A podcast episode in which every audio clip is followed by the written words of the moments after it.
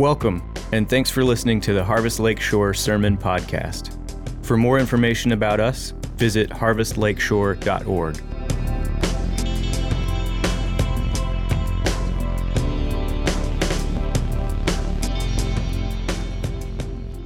Well, why don't you open your Bibles? Some of you got your phones already open, so you have your Bibles open. And I know I just had you stand or sit down, but I'm going to have you stand uh, as we honor God's Word, as we read God's Word uh, the passage that we're going to jump into this morning. We're in Matthew chapter 5. Even though we're going to be in 7 to 9, let's start with verse 1. So, uh, verse 1 of chapter 5 in Matthew. Seeing the crowds, he, meaning Jesus, went up on the mountain, and when he sat down, his disciples came to him.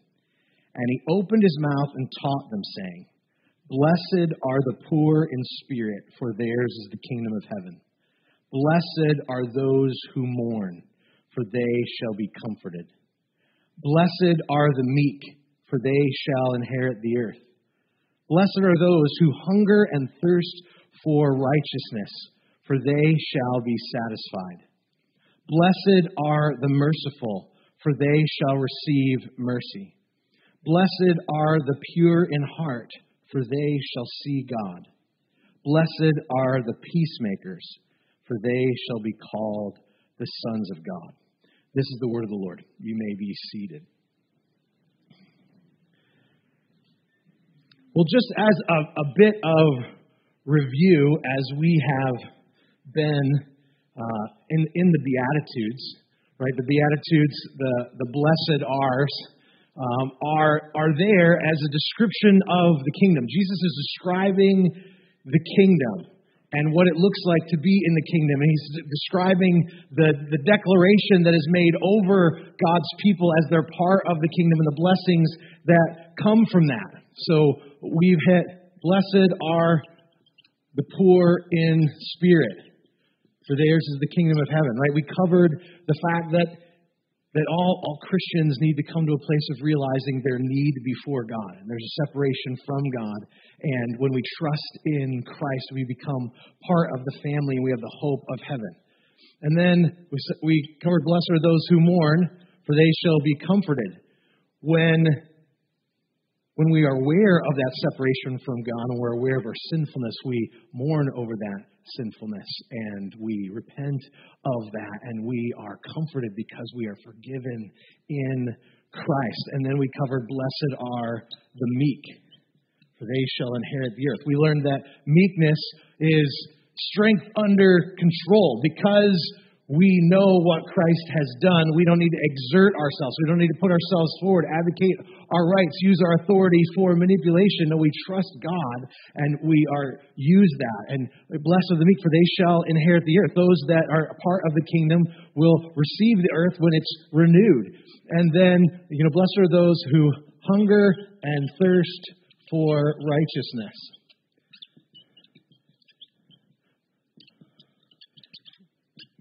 hopefully my English teacher is not watching. And I and we'll see if I, I spelled it right. And if I didn't, those of you who are English lovers will be, what? That's why we have it on the screen. Um, because um, if, if all of these are true, we're aware of our need, if we are, mourning over our sin, if we are meek, we, we are going to want to hunger and thirst for the things of God. Hunger and thirst for righteousness. These kind of flow into that. And so these are kind of categories of the heart. And then there's kind of a transition into how that works itself out into action. And that's where verses 7 to 9 come. So that's where we're going to spend our time this morning. Uh, because Jesus in, invites us to think differently. That's what this whole section is about. Jesus is inviting us to think differently throughout the whole Sermon on the Mount. And this morning, as we look, Jesus invites us to think differently about others. Look at verse 7. It says, Blessed are the merciful, for they shall receive mercy. So when it says mercy, says merciful, it, it means those who are bent have have a bent to show mercy, not just those who occasionally show an act of mercy, but their hearts are directed so much towards the kingdom. They're, they're bent towards showing mercy. And as we look at the subject of mercy in the New Testament, Testament it, we kind of see it in a couple of different ways. One is pardon given to those who've done wrong. So forgiveness. So someone's done something wrong, there's act of mercy that we forgive them or we don't hold them to that or they experience forgiveness. And there's also mercy that's displayed as, as kindness shown to those in need. Think about the story of the Good Samaritan. Right? There's someone who's been beat up, robbed, left to die on the side of the road. And different individuals walk by them, completely ignore them. Then the guy who should be ignoring this individual on the side of the road doesn't ignore, sees them and has mercy upon them, takes them, cleans them up, puts them up, makes sure that they recover. It's an act of mercy. So that's what it looks like in the New Testament. In the Old Testament, mercy, the word for mercy occurs about 30 times. 25 of those times are, are in use to describe God. They're used to describe God because that's where mercy comes from. And that's how we display mercy. In Luke 6, we, we are told, Be merciful as your Father is merciful.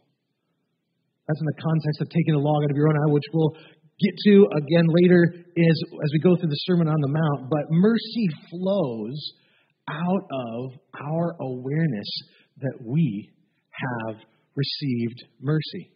So as we talked about being poor in spirit, we're aware of the separation between us and God. And so it flows as we want to hunger and thirst for what is right out of being poor in spirit, we are going to display mercy. Even as we've talked about these Beatitudes, they flow together. They're not just one off things, they do flow. As you're aware of this, you're going to hunger for the things of God and you're going to display mercy. It's not just some separate thing you just figure out how to do it, it's part of God transforming us.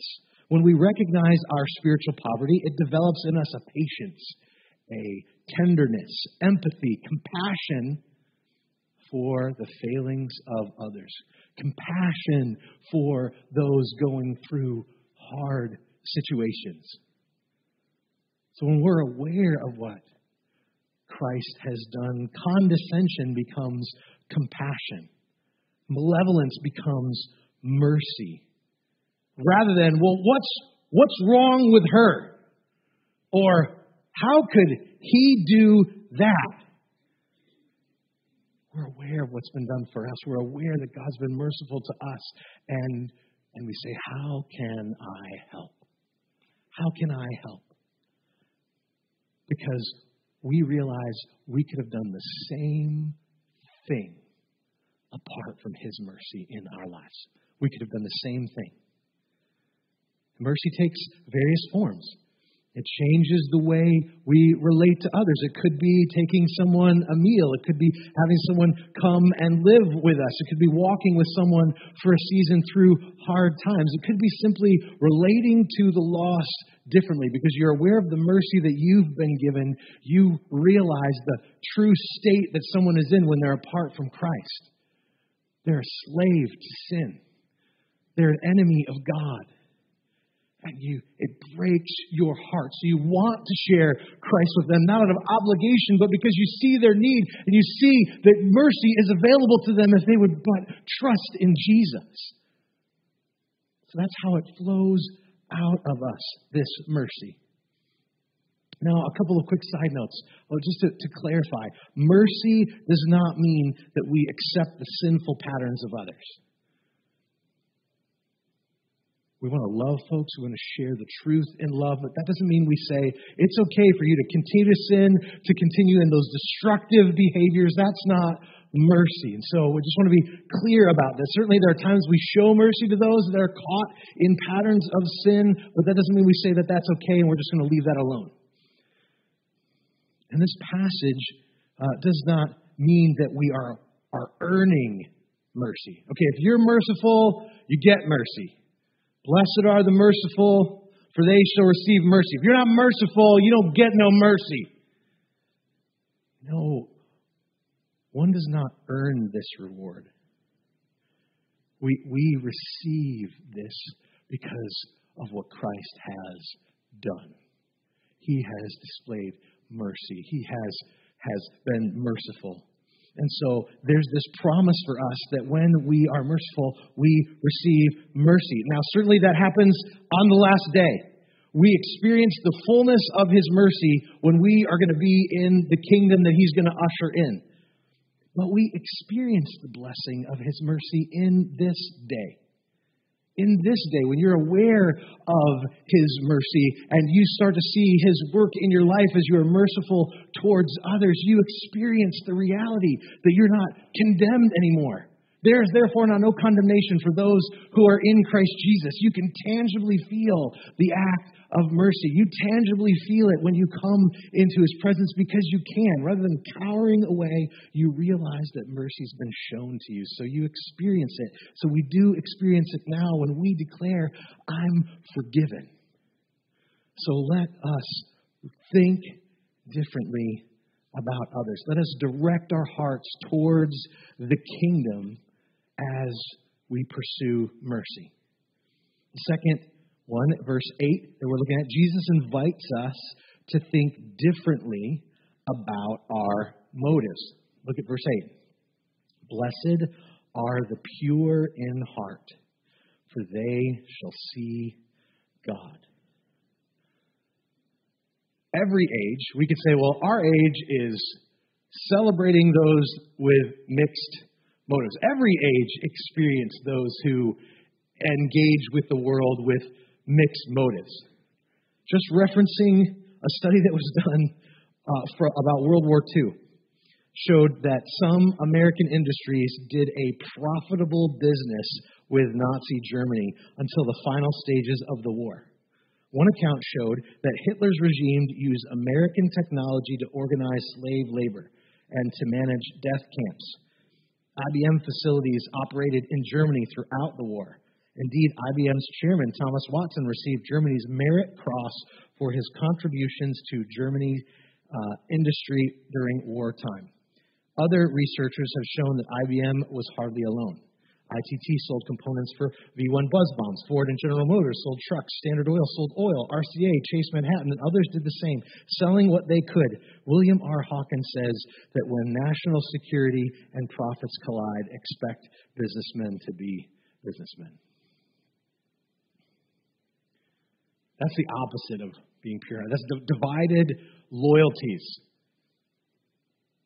And the heart is the place, even as we read in Scripture, the place where we wouldn't expect to find purity. That Jesus would be saying, look for purity there. Because we learn from Jeremiah 17 9, the heart is deceitful above all things and desperately sick.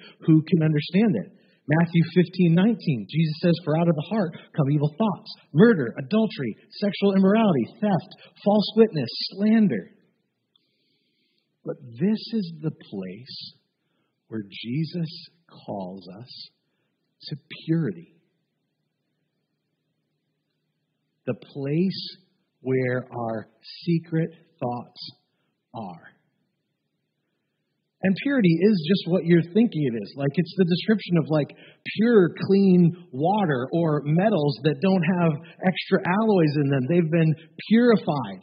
That's what purity is talking about the reference is uh, to one whose heart is wholly focused on God. Now, let me clarify. It's not saying that you should never, ever have a thought pop into your head that is evil in any way.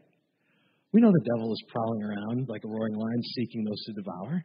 We know that he's trying to tempt us and he throws in thoughts of temptation. Thoughts of temptation are not sin. That doesn't mean that you don't have purity of heart because those things come in. They're going to come in. In fact, they, they're promised that they will come when you trust in Jesus. Now, what's, what Jesus is getting at is don't have your loyalties be divided. Let yourself wholly be focused on God, on one thing, determined to serve one master We'll learn about that in relation to, to finances later on in the Sermon on the Mount. So when you have one focus, you live coram deo. You live in the presence of God. You're aware of God. You want to live for God. You're going to hunger and thirst for Him. And there's a promise. There's a promise as as we do that, we experience the reality that we see God. When we come humbly and honestly, we see God. We get a picture of who God is. Now, I know as we read in Scripture, like Moses only got to see the backside of God, and people, they can't be in the presence of God because they, they won't be able to exist in the presence of God. But because of what Jesus has done, we can, we will encounter that in eternity where we will see God. But we can encounter Him now. We can encounter and experience with Him. We can boldly come before His throne in prayer. As we come and worship, we can tangibly sense His presence. We can see His working in our lives. So it's so helpful to be in fellowship with other saints. Not just here on a Sunday, but in our small groups and in other contexts where saints can remind you and say, hey, God's working. You know, God's present, even though you think He's not been present, actually He has been present, and we can see His presence because we can, we can trace His hand at work in your life. So we see God, we experience this. And this, this flows out of the reality after you, you see your separation from God, you, you, you're more, you're, you're aware when, when you are, are convicted of your sin, you're, you're grieved, and yet you're forgiven. And once you realize that you are forgiven, you are going to hunger and thirst for more of God and more of who He is and you are going to experience this purity of in heart. So again, it's not something that you muster up.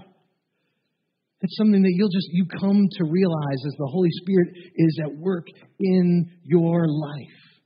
And yeah, we want to pursue that when we realize there are divided loyalties. We want to come before the Lord and confess that to Him and receive forgiveness from Him. And that's going to stir us up because we're aware that we are accepted by Him and we are going to have a singular focus and devotion and experience His presence and His peace. That's why we want to gather next Sunday night to pray and have a prayer meeting on Sunday night because we want to seek his face together. We want to come together, sing some, we'll open his word, and we're going to pray, and we're going to just seek his face.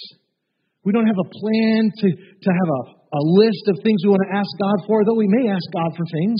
We want to come because he's worthy to be sought. We want to seek his face before we seek his hand because we know that as we hunger and thirst for him, what? We're going to be satisfied. As we have that singular focus on him, we're going to see God and we're going to encounter him. And that's our prayer and that's our expectation. Someone bluntly said to Helen Keller once, Isn't it terrible to be blind?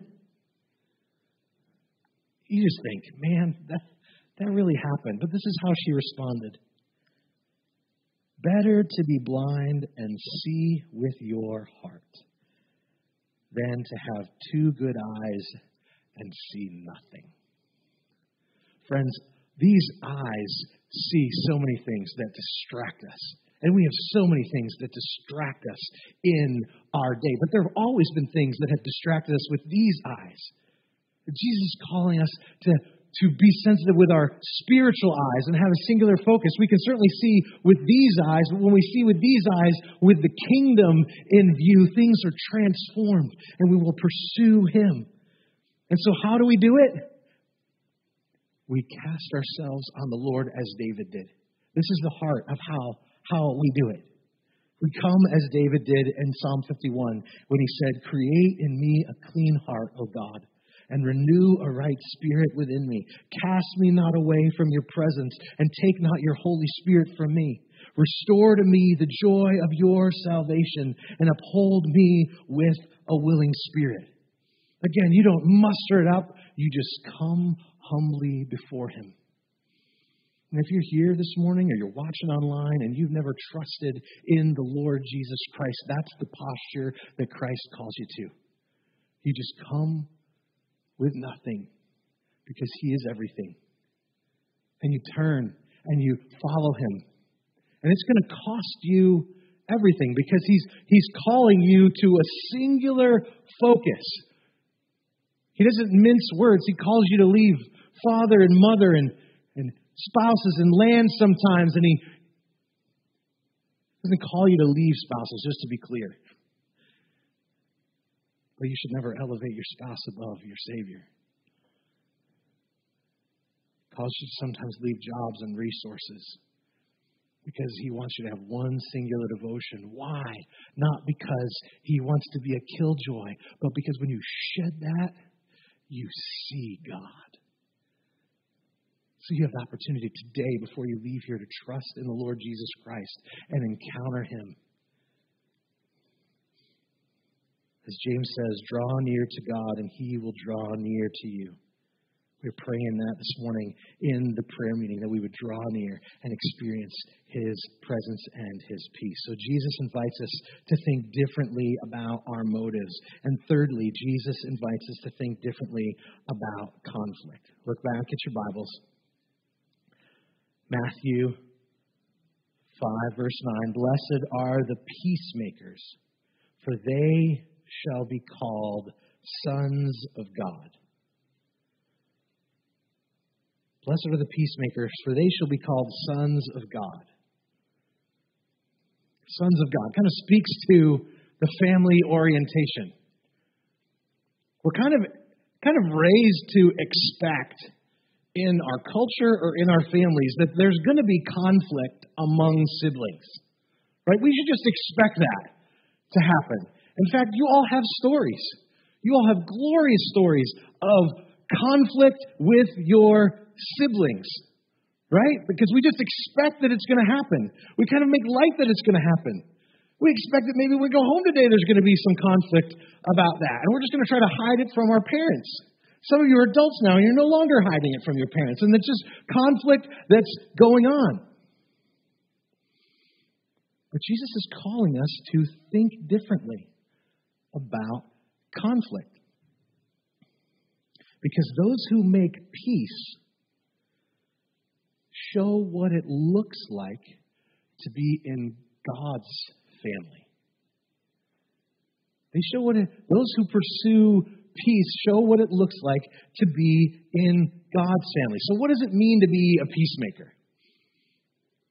Well, passively speaking, I mean, it does mean to, to be peaceable, to not be inclined to engage in disputes. We can all kind of could know the reality. If you're if you're a troublemaker and if you pursue conflict all the time and you like quarrels, you're not a peacemaker. Like we can get that. So kind of yeah, we want to be peaceable. And we don't want to be disrupting of peace, and there's many ways we can disrupt peace. Being passive aggressive disrupts peace. Saying something and then saying something under your breath, which is kind of like reaching your hand around and popping somebody up behind the head, right? That doesn't, that doesn't make for peace. Being quiet but bitter inside doesn't make for peace. Insecurities and worries don't make for peace. Discontentment disrupts peace. Envy disrupts peace. Guessing what other people's motives are disrupts peace.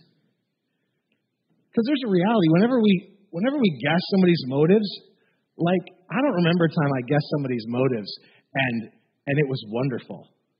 Like it's we always go to the worst case scenario.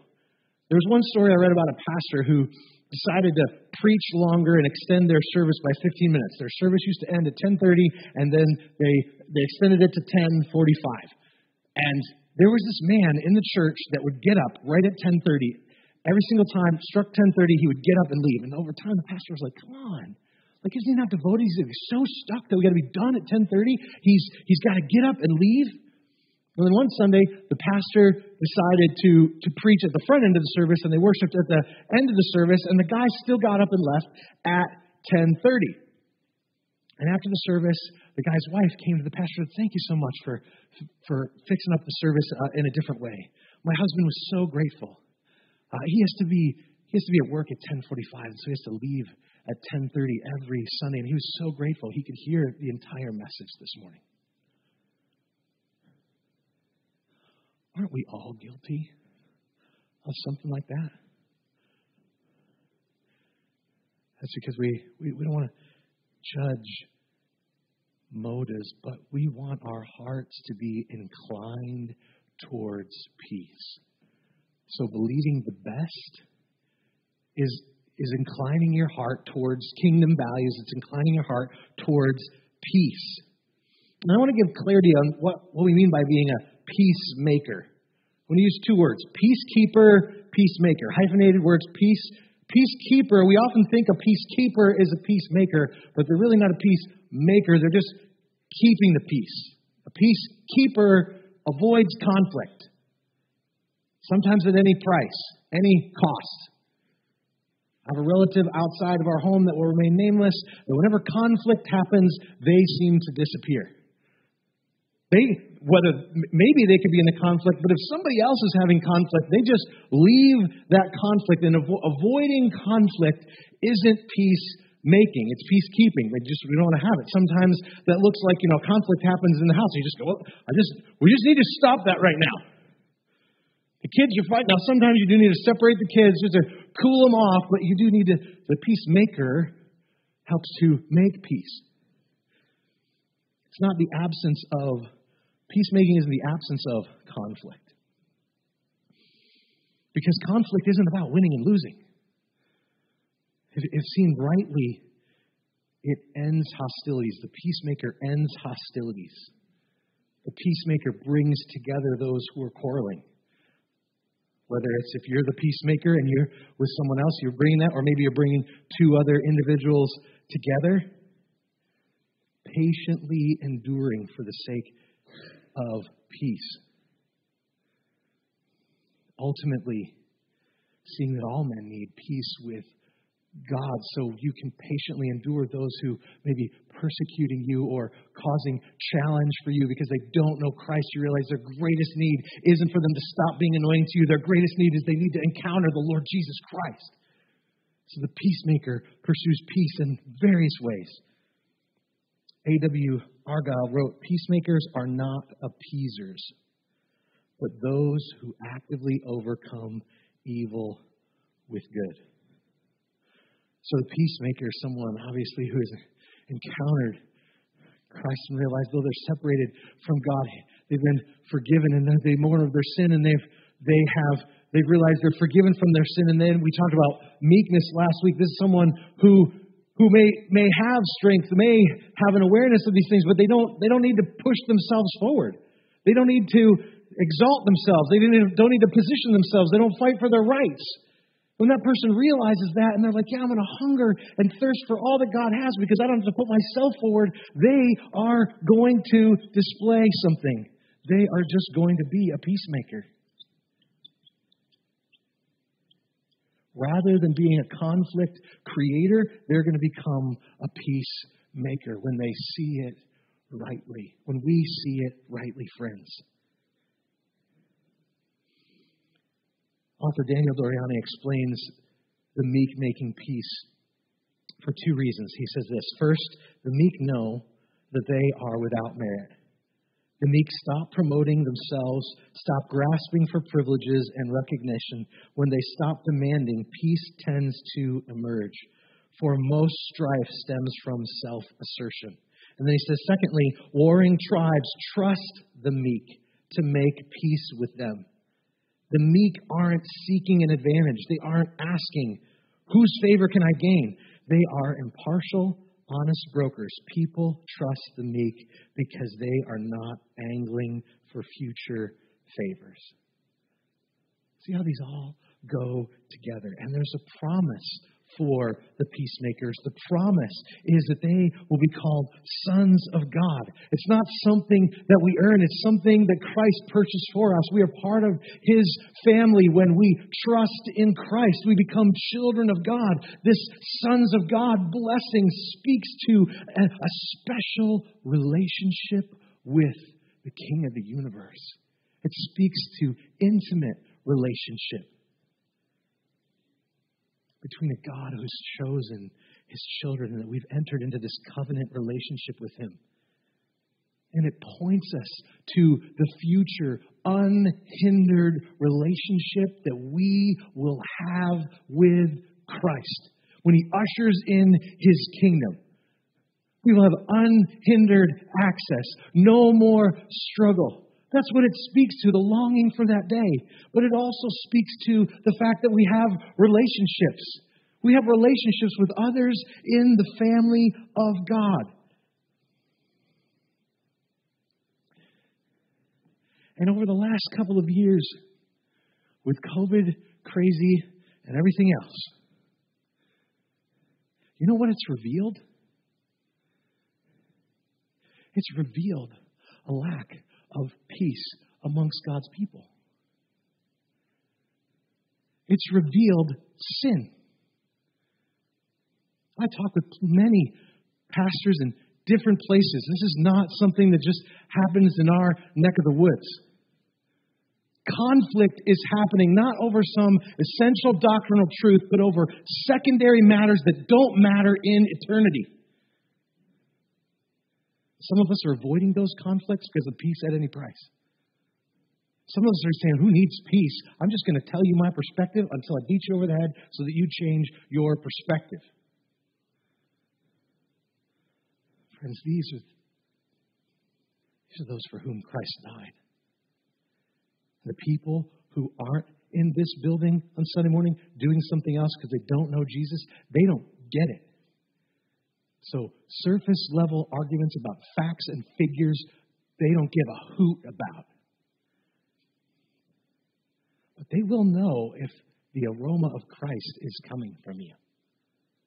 They can see meekness. They might not have that as a category for them. They might not be able to define it, but they can tell you what it looks like. So, friends, may we let these truths that we've been studying lay us bare. And if there's confession that we need to make, well, let's confess that. If there are brothers and sisters in Christ we need to get right with, let's do that. If there's someone in our faith family that you're like, you know what, I just, I just kind of, I just kind of avoid them because I really just, you know, there's not like an active conflict between us, right? Like I'm, I'm not like bashing in their window or writing on their car, so we're fine. But you know, you kind of just maybe you avoid them. Yeah, I just, I just don't want to it just kind of feels like there's a conflict coming on, and I just, I just don't want to do that. Let, let the flag go up. And know there's an opportunity for you to see reconciliation there. You don't have to become besties, but you can rejoice together in what Christ has done. You can. And, and, and you will by the grace of Jesus. And the answer, friends, to all of these things because as much as we want to pursue peace, sometimes it's just really hard to do so. The answer to all of these things is the, the answer to every question, right? It's Jesus. How do we do all this stuff?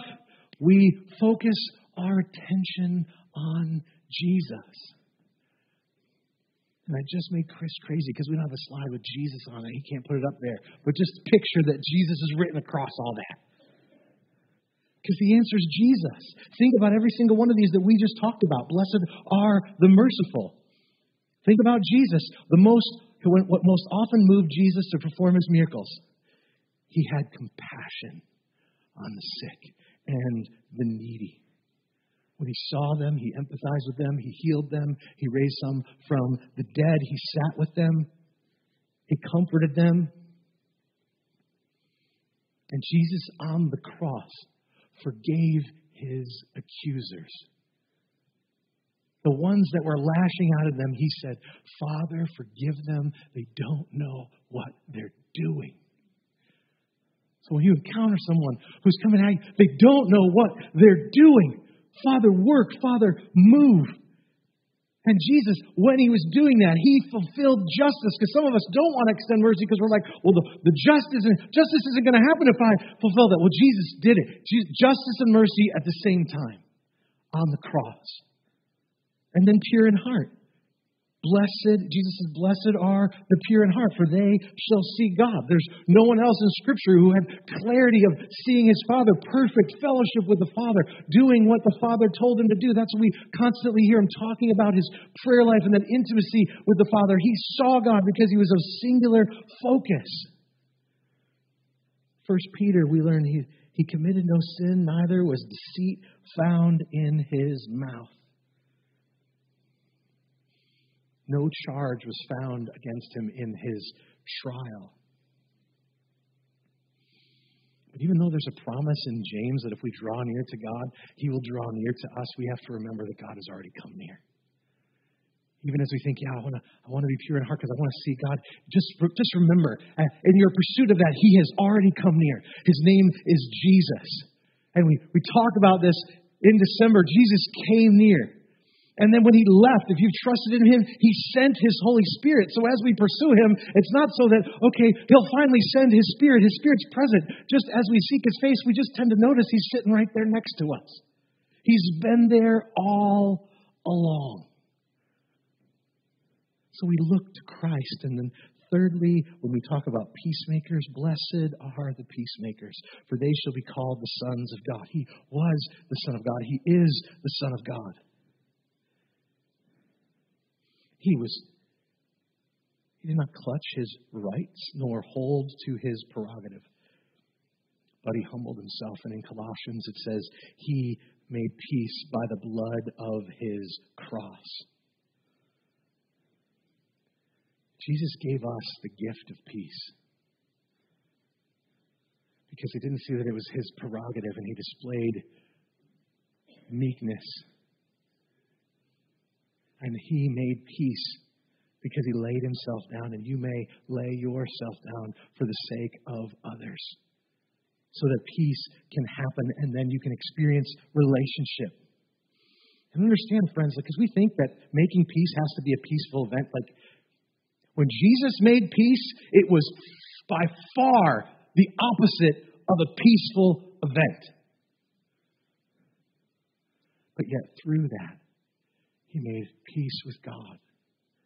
And through what you may walk through, loving others to make peace. On the other side, you will experience uh, something from Christ that you haven't before. You'll experience a picture of what life in the kingdom is to look like, what life in the kingdom will look like, where there's not going to be conflict anymore, there's not going to be death anymore. Because the ruler of that kingdom one of his titles is Prince of Peace. Of his kingdom and of peace, there will be no end. That's the one that we look to, friends.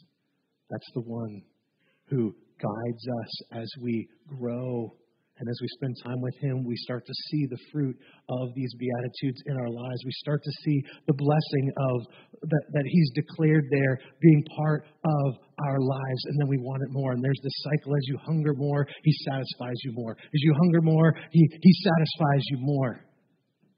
And all the more do we want to encourage one another in these things as we see the day drawing near? Because there's going to be a day we don't have to hunger and thirst anymore because it's going to be right there in front of us. So let's look to Jesus as we encounter these Beatitudes and as we redirect our hearts towards His kingdom. Because as we do that, friends, there's, there's going to be a reality. Opposition is going to come. And Mark's going to bring a message next week on the next three verses. Because we need to have these things understood as we navigate those things until that day when we are with Him and we see Him face to face. Let's pray.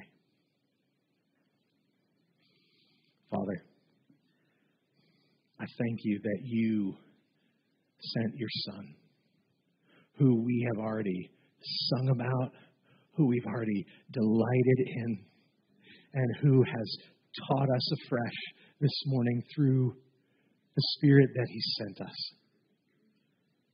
Father, would you fix our gaze on Him this morning, whether it's the first time someone's coming to faith in Christ or whether it's a fresh time to be with Him until we see Him face to face. We ask all this in Jesus' name. And all, all God's people said, Amen. Well, why don't we stand and respond to the truth that we've seen in God's Word?